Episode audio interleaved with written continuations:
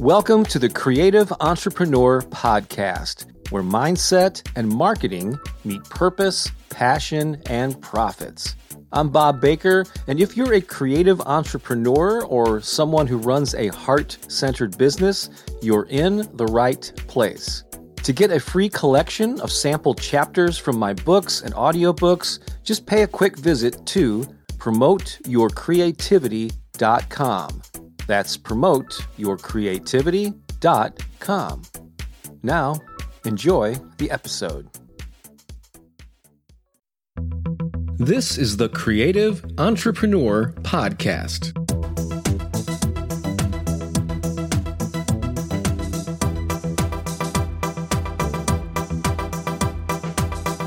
Greetings and salutations. Welcome to The Creative Entrepreneur, the podcast that delivers inspiration as well as marketing and career advice for creative people of all types.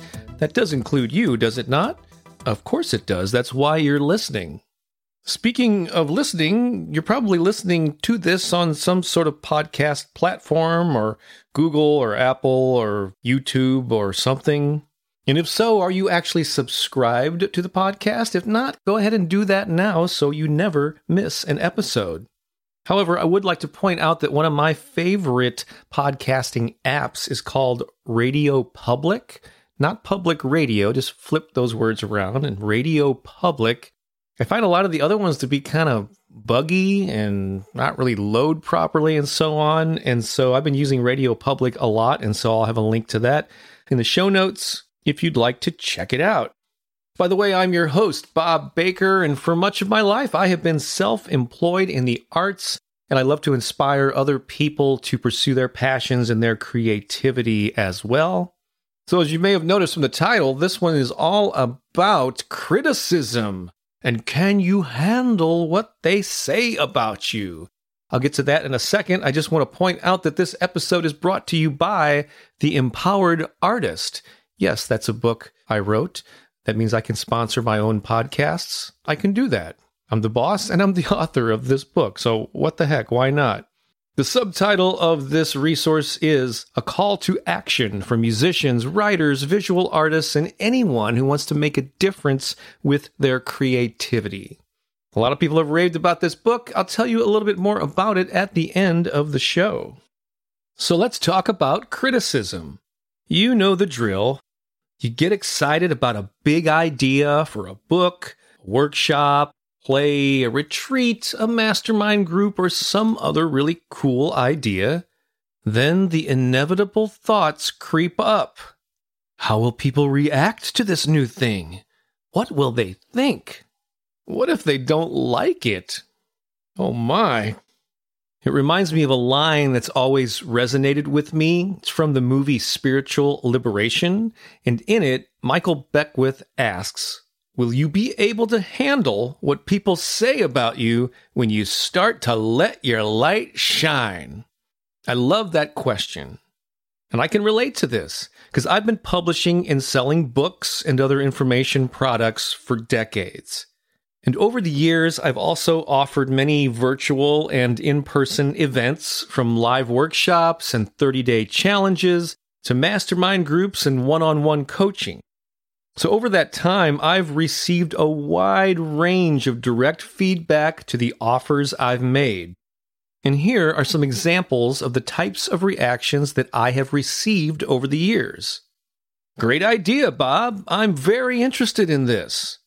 Or, Yes, count me in. It's affordable too. Here's another. I'm very interested, but I can't afford it right now.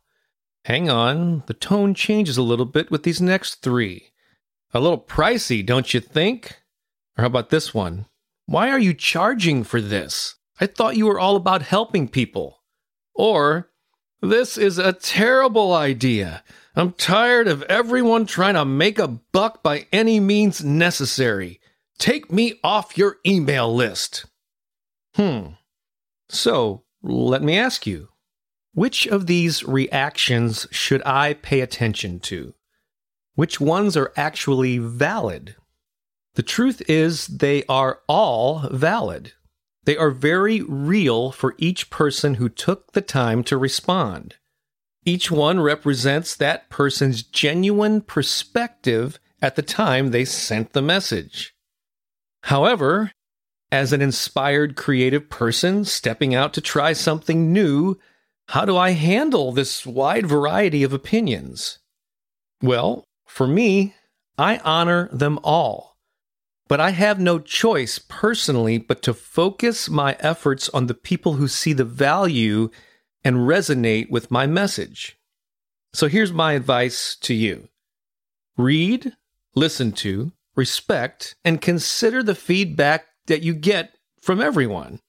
But don't allow it to take hold and create fear and limitations in your thinking. Don't water down your ambitions or lower your prices unless there's a damn good reason for it. Stay true to your vision. Oh, and a little side note about some of those cranky messages and comments that I've gotten over the years. I admit in the early days, I probably either didn't respond at all or maybe replied with something equally snarky back at them. But as I got a little older and wiser, I would, uh, what's the phrase? I would kill them with kindness and just respond by saying, Oh, thanks for the feedback. I appreciate you letting me know how you feel about it. And I've been amazed at how often I'll get a message back from the person saying, Oh man, I'm so sorry. I was in a really bad mood when I sent that. Uh, actually, I really appreciate what you do. So please accept my apologies. Not all the time, but many times when I use that kindness approach, that's the feedback I got back. Just a little FYI there for you.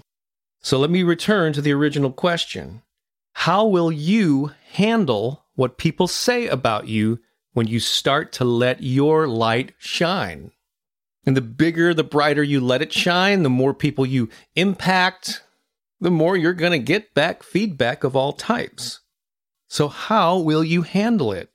by being scared and apprehensive, by playing small so you don't offend anyone, or by being what I like to call the empowered artist that you are.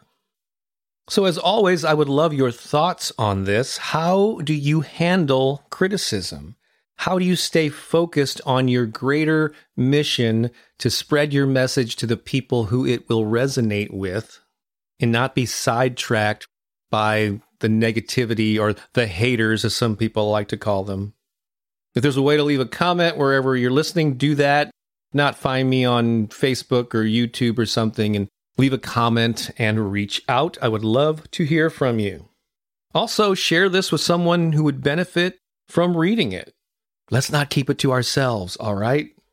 So, I mentioned that phrase again at the end of that uh, motivational speech. The Empowered Artist. That's the name of the book that is the focus of this episode. Again, the subtitle is a call to action for musicians, writers, visual artists, and anyone who wants to make a difference with their creativity. Of all the 15 books that I have published, the 15 physical books, this is probably some of the most inspired writing I've ever done. These words just flow through me onto the computer screen, and I'm really uh, proud of this work. A lot of people have raved about it. Basically, it's divided into about five sections. There's 45 principles spread throughout, and each one ends with a call to action where you take the principle and you can apply it to your actual life to help you spread your message, attract more fans, do more good in the world, and maybe even make more money from your art.